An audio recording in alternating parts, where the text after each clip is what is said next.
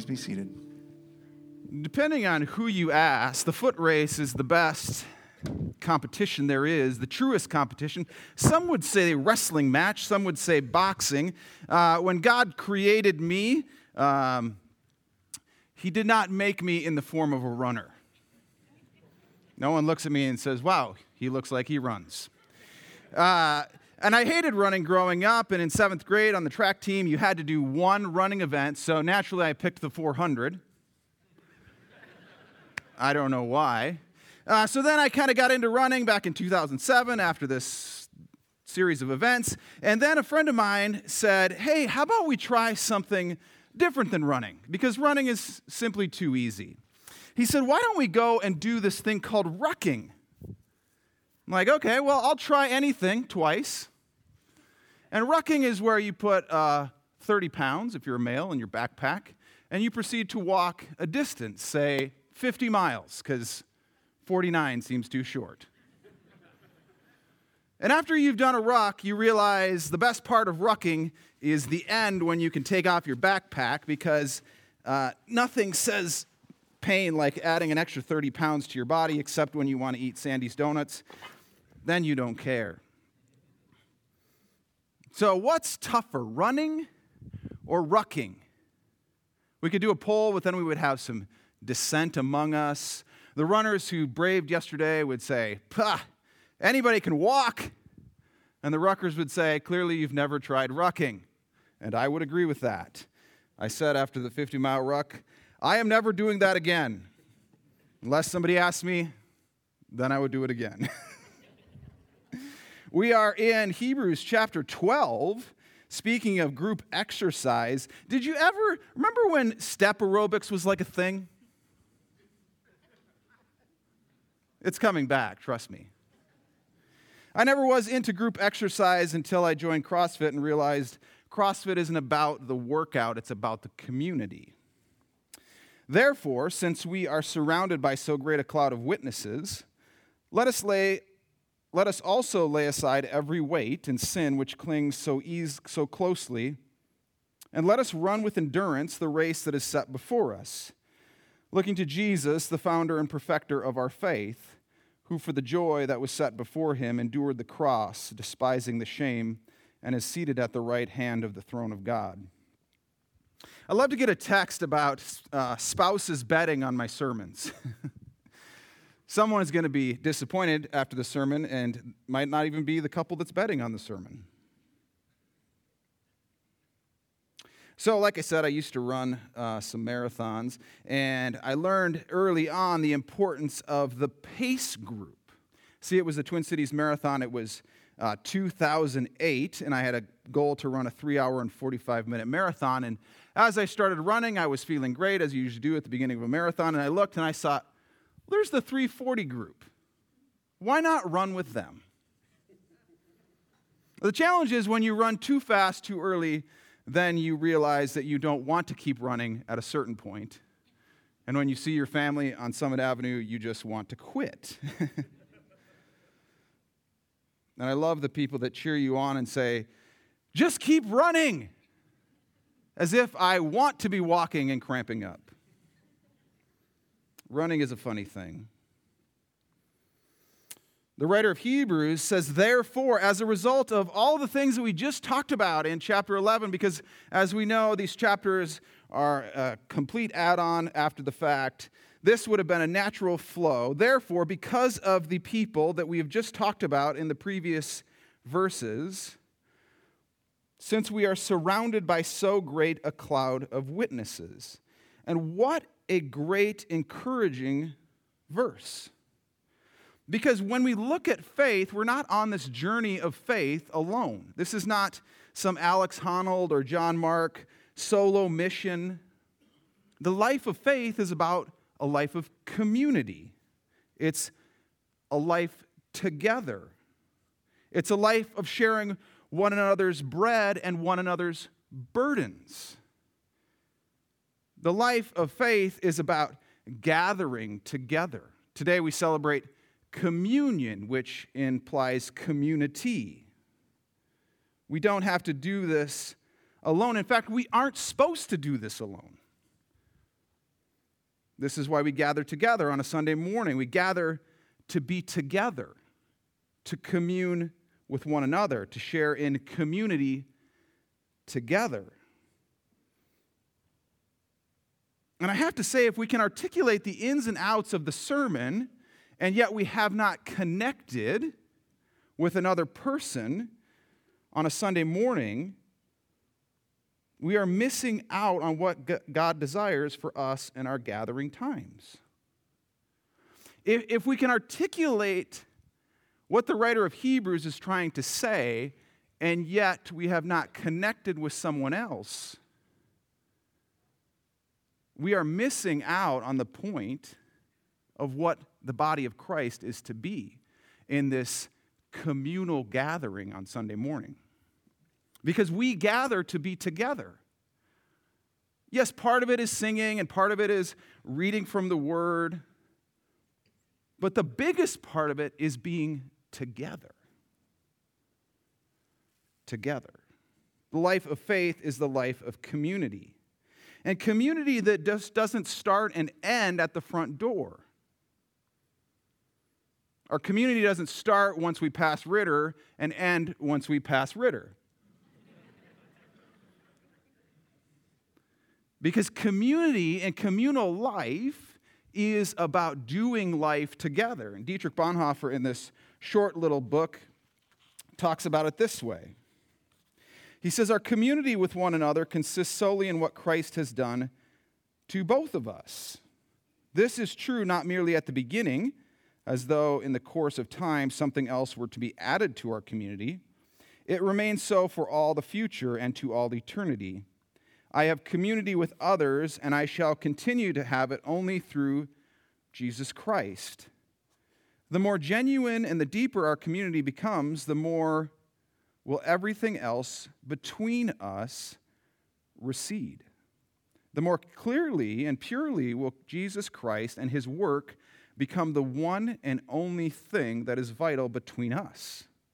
We have one another only through Christ, but through Christ, we do have one another, wholly and for all eternity. So the writer of Hebrews says, because we are surrounded by so great a cloud of witnesses, because we are living in community together, because we see who has gone before us, we see who is with us today. That this thing called faith isn't someone out just doing and grinding by themselves, it's about being together because we are encouraged by those who have gone before us, and we are encouraged by those who are with us today. I mean, there's nothing more painful than being out slogging it through a marathon in the rain, and there's giant stretches of no one. And your brain says, What are you even doing out here? Like, just quit. I mean, no one's around, no one's going to care. If a race was about completing a certain distance in a certain time, then all races would be run by individuals. But races are not run that way, they are ran together because it's about being together. And so much of the race is about having other people that don't want to run. They're like, yeah, I'm good. Yesterday morning, I was like, there is not a chance. If I would have paid all my money to run that race, I wouldn't have ran it. I've ran it before in the rain, and it's terrible. And Nikki's like, yeah, you would have. Okay, probably. because it is about being together, because we're not alone. And so often we can feel as if we are alone, even though we're surrounded by people. Because community isn't about proximity, it's about connection. Community isn't about where we sit or stand, it's about the shared relationality between individuals. And for some of us, it's hard. And frankly, for all of us, it's hard. People say, well, Eric, it's easy for you to just go up to some random person and start talking to them. Not really. Not really. And the writer of Hebrews is encouraging the, the hearers of this letter because they are experiencing persecution, as we talked about last week, and saying, Don't give up because you're not alone. And we hear that same thing today. And then they say, Let us lay aside every weight. Literally, this imagery of dropping weight. If you've read or listened to the, the things they carried, Tim O'Brien does this grueling detail of the things that soldiers carried, literally, the things that they carried in Vietnam. Not only the physical things that they carried, but also the emotional toll that they carried.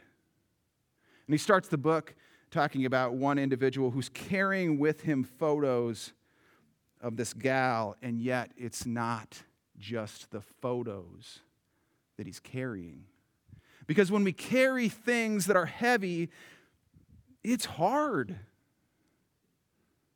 It's hard. And we become convinced that we have to carry all the things that have existed in our past. But what is it in our past that currently resides in our present that is weighing us down? What are the things that are in our past that reside in the present that are weighing us down? What are the thoughts and ideas that we have allowed others to place in our backpacks? That as we add them over time, we don't realize how heavy they are until we become overwhelmed. I don't feel the additional 30 pounds of weight that I've added since I started working here, but when I pick up that backpack, I know what 30 pounds of dead weight feels like. And it's dead weight because it's unnecessary. What are the bad theological positions that we have held, these beliefs about God that people have enforced on us so that we have come to have a twisted understanding of who God is? What are the experiences in our lives that, that continue to burden us in the present that linger from the past? One thing I want to challenge us with today what if we could write down the things that are burdening us and then we could drop them off? Every week we talk about the Connect card and the importance of the Connect card and the prayer requests. And, and I want to invite us today to, to use the Connect card as an opportunity to write down the things that we would like to get rid of, unburden ourselves from. And then as we leave, we just drop them off and get rid of them, not needing to pick them back up. Again, beliefs about who God is that are oftentimes from our past that are not helpful at best and at worst, extremely damaging. Terrence Real, in his book, I Don't Want to Talk About It, goes through the litany of the importance of dealing with the things that reside in our past, in particular, males who are gripped by depression, either covert or overt depression. And some of the things in our past and some of the things in our present need professional help. They need to be dealt with by a professional because we can't unburden ourselves of them. And God has done an amazing work through creating all sorts of mental health resources to free us from these burdens that we carry. Because as the writer of Hebrews says, we need to lay aside the weight. Literally, let us run by means of throwing off. And as Bryan Stevenson, we've quoted him before, and this quote just continues to resonate each of us is more than the worst thing we have ever done. Each of us is more than the worst thing we have ever done and the worst thing that's ever been done to us. So often we take on the burdens of things that have been done to us and we carry them and we allow them to ruin our lives in the present. And the writer of Hebrews says, let's get rid of these things. Let's literally unburden ourselves from these things. And the sins which so closely, which clings so closely. And the writer doesn't talk about specific sins because the list of sins isn't just physical acts of things that we do, it's a mentality that we embrace. Because acting out in malice is just as bad as participating in all of the other sins that we can think of. Jealousy and envy and strife are just as bad as fill in the blank drunkenness, adultery, all these things. And we need to free ourselves. As I think about this, you know, you ever take a nap, like in your clothes?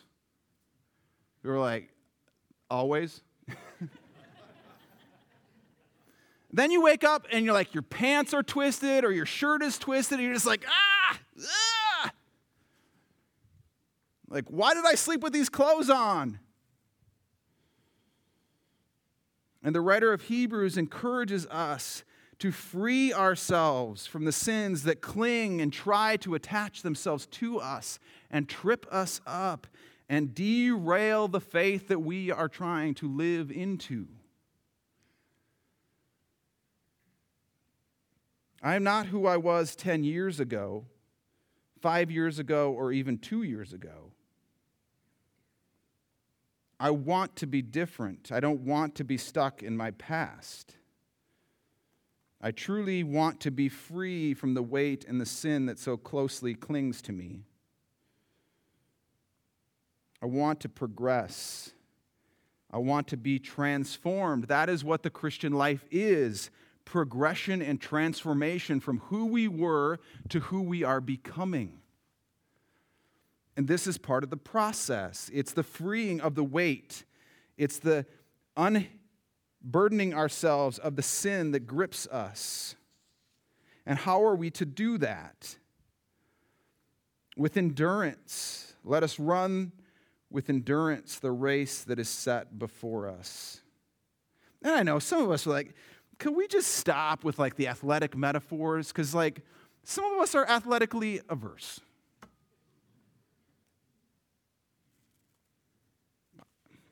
I didn't write the Bible. I didn't write this. David Allen says this about this Greek word. The Greek word translated perseverance or endurance connotes an active endurance involving effort and struggle, not a passive patience. And sometimes the endurance that we need is mental. is mental. You know, as I text John yesterday about his race, and he's not John uh, with the H, but John without the H. You don't have an H, right? Right? Correct? And he said the hardest part about the race yesterday was the mental battle of the rain and the wind and the cold. How often is it the case that, that the hardest part about enduring our faith is the darkest nights. It's the moments that feel like we are all alone. The moments in which Satan tries to communicate to us that, no, you aren't free. No, you have not unburdened yourself. You are still stuck in who you used to be. And this endurance, written to a group of individuals who were experiencing persecution, was an inspiring thing to, to hear. This idea of endurance that the Christian faith isn't all puppy dogs and ice cream, sometimes it's suffering. And we need endurance. And how do we endure? We endure together. For my 30th birthday, I decided to run this 50K uh, in the cities on this trail run, and it was four laps. And like an ignorant person, um, I started out too early, and a lot of people were walking up the hills, and I'm like, ah, I've been training for this thing. I'm light, I'm fresh, Why are you walking up this hill? Fourth lap, my friend was, she, she comes out and she's like, Come on, I'm going to run with you. And I'm like, Why? Just let me suffer alone. Because at this point, I'm not running. I have long left my endurance on the shelf. But she says, No, we're going to do this together. And if it wasn't for her, I would have been stuck in my own head of moping and beating myself up. Oh, you ran a terrible race. You're not, what were you thinking? And, you know, just fill in the blank. But together, it's like, no, I'm not going to walk, or I'm not going to walk as slow or as long because we have other people with us. And that is what faith is. We are together, enduring together. Satan wants to cut us off and isolate us and keep us in a place that says, oh no, you're all alone in this. And we're not alone. We are not alone. We are in this together, enduring together. And when one person falls behind, we wait for them and we encourage them and we say, we can do this.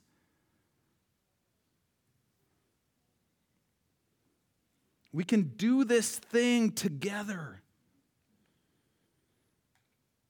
Alex Hutchinson, in his book Endure Mind, Body, and Curiously Elastic Limits of Human Performance, he borrows from Samuel Marcora's definition of effort, and he says endurance is the struggle to continue against a mounting desire to stop. A mounting desire to stop. And then the author tells us looking to Jesus, the founder and perfecter of our faith, who for the joy that was set before him endured the cross, despising the shame, and is seated at the right hand of the throne of God. This is perfect. Looking to Jesus. As John talked about on Easter, don't look at me. don't look at the person that stands on the stage. I am an incredibly flawed person. I make mistakes on the regular daily. I'm going to make mistakes. I'm going to disappoint. That's what human beings do. We disappoint one another. And when we, when we uplift the person that, that is before us in our faith as if they are somehow otherworldly, when they make a mistake, it's as if our faith is crumbled because our faith has been in a person and not in Jesus Christ. So don't look at me, look at Jesus, the founder and perfecter of our faith. I am going to disappoint. Jesus is not going to disappoint. Because he lived this life with joy that was set before him, joy enduring the cross despising the shame. As Tom Schreiner says, Jesus despising the shame means a rejection of regard for one's reputation and would include corresponding negative counter evaluation of those who would seek to judge one's actions as disgraceful. Jesus endured the cross for us, despising the shame. And so we look to him. We don't look to the person that's up front, we look to Jesus Christ. Because Jesus Christ set out and perfected our faith for us, and he endured the cross so that we may be united with him and together and live into this thing called faith in Jesus Christ, leaving behind our past, striving towards our future in him. And it's okay, we can say, woohoo!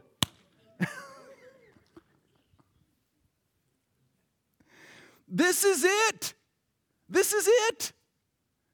This is the good news. Jesus Christ endured the cross on our behalf so that we don't have to live stuck in our sin, stuck in our past, stuck in our shame.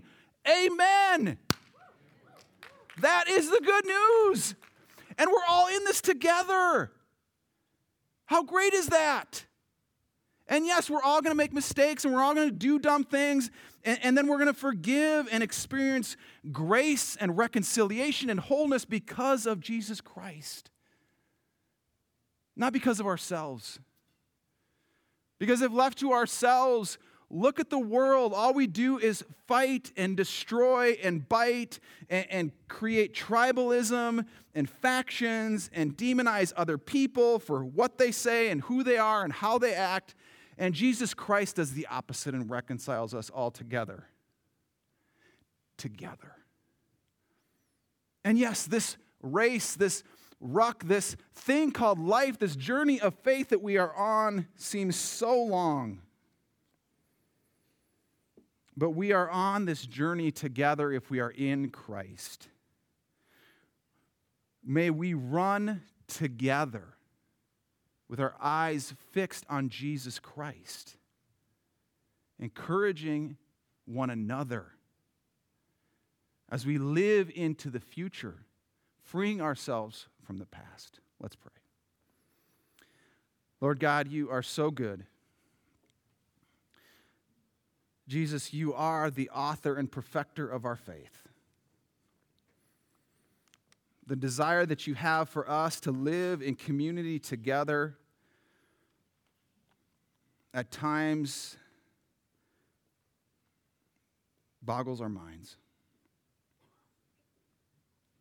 Holy Spirit, we give you the things of our past that have burdened us for too long. Free us from the sin that has gripped us so that we can live into the freedom of the cross, into the joy that is only found through Jesus Christ.